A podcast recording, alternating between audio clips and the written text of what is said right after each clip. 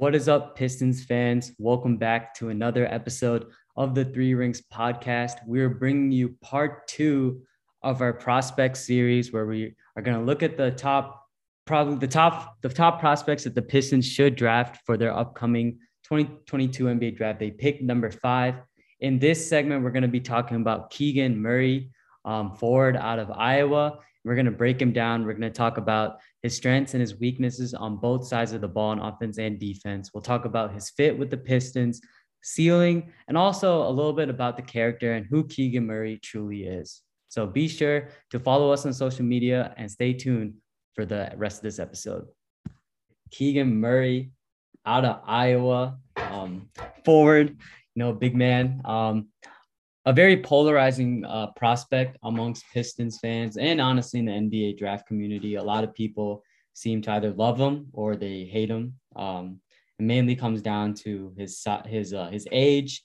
I think his age is honestly like one of the big factors. A lot of people will bring up the fact that you know he's 21. I mean, 20. He's 21 right now, but 22 at the beginning of the draft cycle, and that is something to consider. You know, like these players like Jaden Ivey and Shaedon Sharpe, they're going to be like 19 years old. I'm not sure actually 19, 20 in that range. So that's where a lot of the um, where a lot of the hesitancy a lot of people have with Keegan Murray. But going into his game, let's first start off with his offense. Um, the strengths are this guy. Um, he had a, a pretty low usage rate at Iowa, yet still managed to average 23 points a game. Um, he was in the 99th percentile for scoring and scoring around the rim.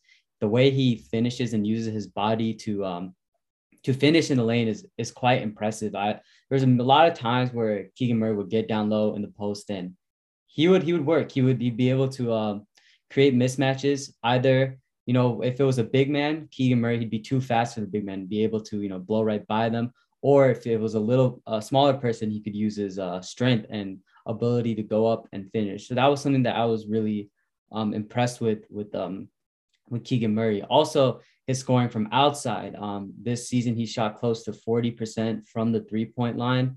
And I think that's something to worth considering. Like he is the, obviously his um his first year he was only 29%. So there is a little concern on whether this was an outlier season, but I think for the most part, I mean the way he shot the ball was was quite impressive at 40% and it just felt like he was um I wouldn't say like above his competition, but there were times where it just felt like it was too easy. Like the game just came so naturally to him. He's he's definitely much more of a player that won't use his athletic like he won't have the jump out the gym athleticism, but he's a player who knows how to position his body in the right way. You know, he's a very smart player and knows how to get in the right positions, whether you know it's closing a man off or you know cutting, cutting to the basket. He's he's smart in terms of the way he uses his IQ to uh, score the ball. Now, the weaknesses for Keegan Murray in the offense, or actually, I also have to mention this. You can't talk about Keegan Murray without talking about his transition game.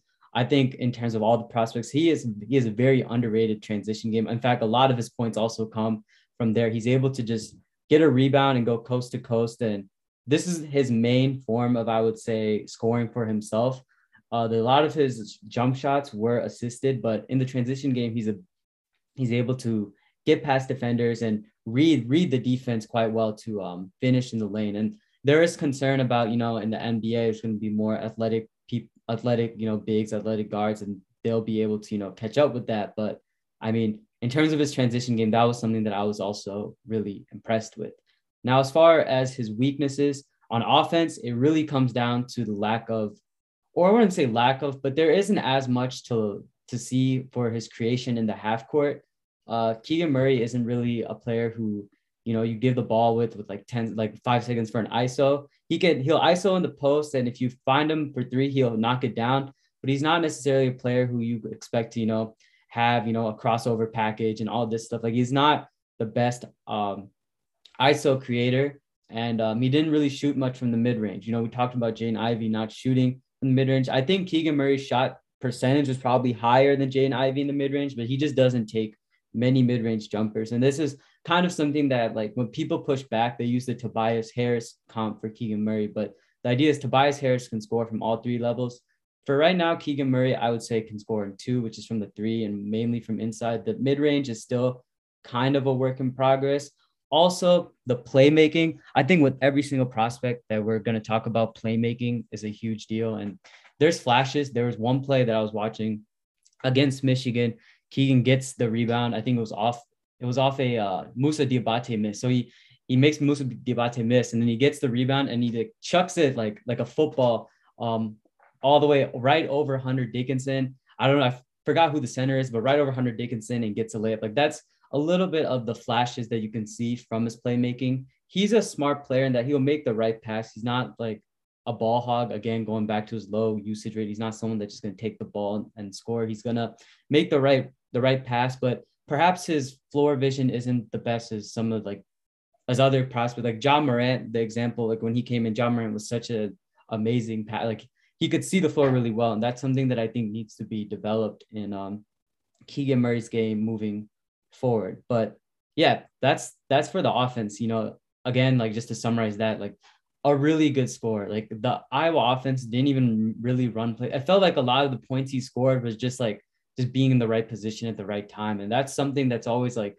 notable to see that he doesn't really need the ball in his hands to succeed. Like he doesn't need plays run for him. He just scores within the flow of the game. So that was my thoughts on his offense. On his defense, Keegan Murray, he's a he's a little bit more fluid than I think people give him credit. A lot of people will see him as just like a stiff defender and not that really, you know, not not like uh, athletic, but I think he's a little sneakily athletic in terms of you know getting again in the right position. He uses it. He uses athleticism when necessary. I feel like for one one example is his instincts are really solid. Like one one play he like goes um across the, he covers a lot of ground. Like a player is in the trap. I think it was an Iowa player, throws it across the court, and Keegan Murray is like on the corner baseline, the right corner, yeah, right corner baseline, runs over, snatches the ball, and then goes in for a layup. Like he's really good at reading the defense. And I think this is something that's pretty valuable. And he can on the post, he can he can hold his ground with the way he plays defense. He, he's a really good blocker, average two blocks a game at Iowa. He can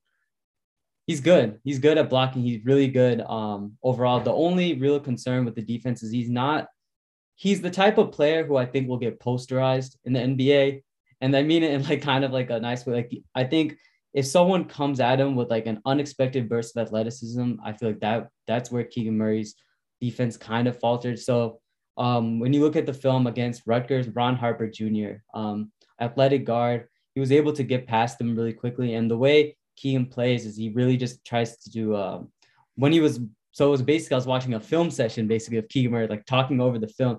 He's really relying on his teammates. Like he knows he's like his teammates need to know his communication is based on what his teammates he thinks they'll do. And sometimes what that results in is that Keegan Murray recovers a lot. So he'll get beat and he'll have to recover. And there is concern about, you know, can you do that recovery in the NBA when the guards are so much more athletic than they would be in college? So that's honestly the main concern. He's not as much of a react athlete. Like if someone jumps past him, they're probably or goes right past them, they're probably going to stay past them. So that's something I think he needs to work on on the defensive end.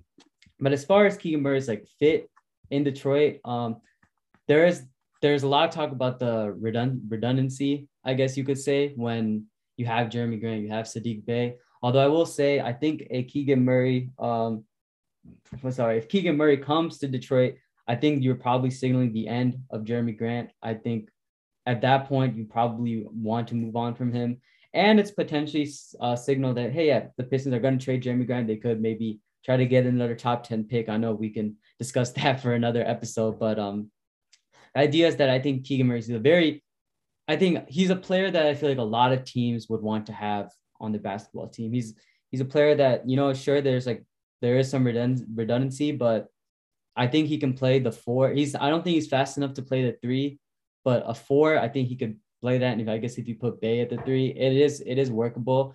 And you know, you always want players who can shoot the three, play defense, and um and work down low in the post like the way he does. He's he's a player that I think everyone wants. Um, I will say there is a little bit about whether he could be a small ball center, and I do see that as a potential option. Sometimes Iowa played him a lot down low and he was getting the re- there was one game he had like 27 points 21 rebounds like it is possible but i would save that more for like the playoffs if a team like um if a team was really like trying to go small i think that's a way the pistons could counter because keegan has the ability to be a um, has the ability to be a small ball center. I mean, he can shoot the three well and he can move, he can defend, and I think that would be beneficial for Detroit.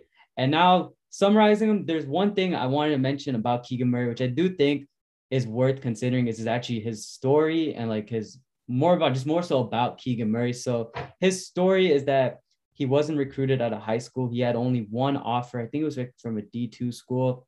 Decided to go play at a junior college once he graduated um, from high school. And then from there, I think in towards the end of high school, he got a growth spurt and he went from like 5'10 to six, six, eight, I believe. He went, he gained eight inches. And this is this is kind of like the main argument with Keegan Murray is like a lot of people think that because you know he's 21, 22, he can't like develop anymore. But the reality is that he's only just now really had this growth spurt. Like, and he's still like he's still developing each year. You know, his first year at Iowa only averaged seven point seven points. Second year now he's averaged like 23 points. So the growth spurt was definitely something that I thought was like worth mentioning that he's still kind of young. He's he's gonna be 22, but it still feels like he has he can develop. Like he's not a player who's just gonna be a plug. He's not like Chris Duarte, you know, he's not like that type of old old type of player. And also his his demeanor about the game I also thought was kind of interesting. He's not a player that really attracts attention. Um, there was an article written on the Ringer about Keegan Murray, and this guy doesn't really he just, he's not an attention seeker. He doesn't really talk much about what he's doing. He just goes out there and executes. He's a very hard worker, works a lot, works a lot on his game, is very almost obsessed with perfection, but he's not like the type of person you'll see. He's not a Ja Morant in the sense where after a game, you will not see him on Twitter talking about whatever happened on the game, which I personally kind of I think that's a pretty good trait that you know someone doesn't attract attention to himself. He just focused on making winning plays and being overall a team player, which I think Pistons need. They want they want to get good.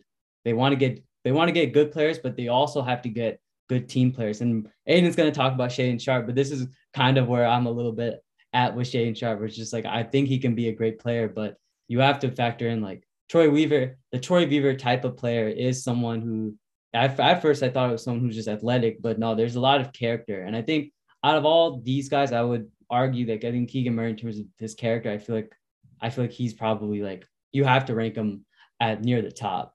And as far as um, floor and ceiling, um, some comparisons. I mean, these aren't none of them are exciting. Like I'll be honest, like the the one that you'll see often is like Otto Porter Jr. Otto Porter Jr. has been seen a lot because you know Otto Porter is a player. You know, he can shoot the three well. Um, perhaps I'm not really too familiar with his like finishing game. Like I'm not sure how similar that is, but Otto Porter can defend as well. So there's there's a that's like probably his baseline comparison. I've seen stuff for him going as like as successful as like Pascal Siakam. I think at his like peak, like if everything worked out and Keegan Murray ended up being like like everything just worked out for him, I think he could probably be the third third option. He's definitely I don't think second, which is where the knocks will come on him because the ceiling you could say is limited, but I could see him being like a third option and I can I feel like I can pretty much guarantee with all these other players, you know that you're taking a risk. But I think with Keegan Murray, like you know, at the very least, you're gonna get a really solid NBA player, you know, and sometimes that's what teams need. They just need character guys. Now, what is it kind of disappointing that the Pistons got tanked all this way to get a player like Keegan Murray at five? Yeah, but at the same time, he's the most complete player and yeah, that's kind of that's kind of what I had on Keegan Murray. I was overall really impressed. I was originally low on Keegan Murray. I will not lie, like I thought he was he was a player that I was not excited for. But um, reading more and more about him, and I think even like scouts have kind of picked up on it too. Um, if you guys are familiar with Mike Schmitz, Mike Schmitz said on the Woj pod that he would rank Keegan Murray's highest three. So the Keegan Murray like um, train is there. Like there's, I don't think it's just the Pistons that are high on him. I honestly think Sacramento should consider taking him at four because they don't. I feel like drafting another guard just puts him with the Tyrese situation, but um, with Tyrese Halliburton. But yeah, that's where I'm kind of at with Keegan Murray. Um, yeah, you guys have you guys have questions or what are y'all's what are y'all's thoughts on uh, Keegan? Yeah, so I kind of I see the Tobias Harris comparison. Uh, I feel like that's a pretty good comp for him. I mean, when you look at sheer size, like Keegan Murray, six foot eight, 225 pounds. Tobias Harris, six foot eight, 236. Another comp could be Jerami Grant of six foot eight, 215 or 220 pounds. But yeah, I, I kind of see that. Um, I think the Otto Porter comparison solid too. But my biggest thing with him is like, is the ceiling really there? Can he get that much better?